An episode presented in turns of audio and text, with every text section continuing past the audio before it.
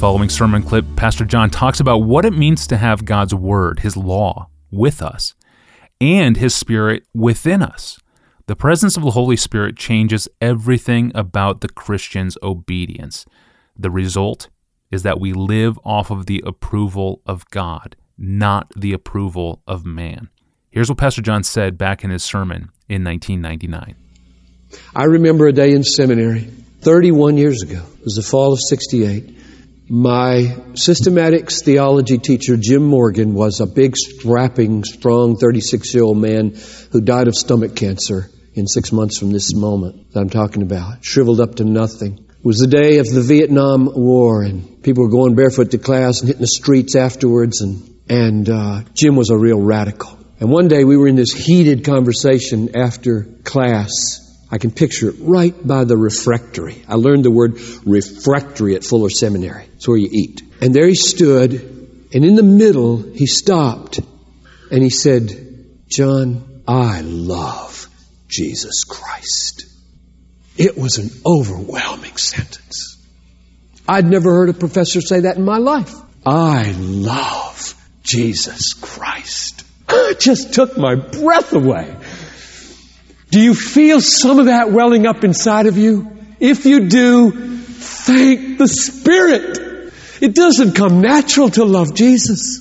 Secondly, the law plus the Spirit results in an internal change of the heart that loves God and is circumcised. Law plus Spirit equals satisfaction in the praise of God, even if no man approves what you do. You can be content and satisfied because you know in Christ God says, well done, good and faithful servant. I can sweep all of your errors away because I paid for them with the blood of my son. Well done. Isn't that great to know that even our sin infected good deeds are going to be praised by God? That's awesome. You don't have to produce a perfect deed to get the praise of God, because if you did, there would be no such thing as the praise of God. There won't be a perfect deed you've ever done until the twinkling of an eye changes you into the image of Jesus. But all the little contaminations or big contaminations of the good things you do are burned up in the fire of Calvary. So that what's left, He will praise and knowing that you will have a smile forever and there will be this mutual delight that goes on and on that so satisfies the heart of the saint that if nobody approves what you do, you're a rock. Don't be a second hander. When I read Ayn Rand, Atlas Shrugged 20 years ago, another thing emblazoned itself on my mind. Her hatred of second handers. Me too. That is, not the people, but the concept. That is, always choosing what you do and what you say, not because of its intrinsic worth, intrinsic worth in the, in the face of God, but because an eye is being cut to what they will think and say about it.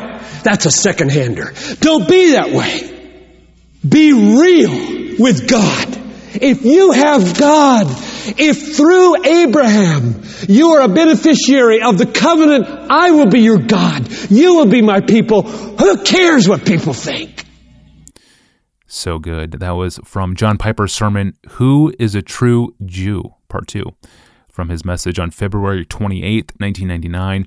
This clip was recommended to us by David Bolton.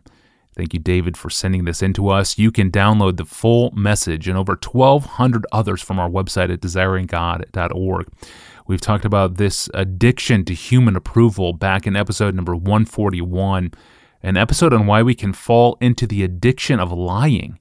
You can find that in the podcast archive, episode number 141. We are going to close out the week with two important and very common questions we get from couples about marital intimacy. I'm your host, Tony Reinke. We'll see you tomorrow.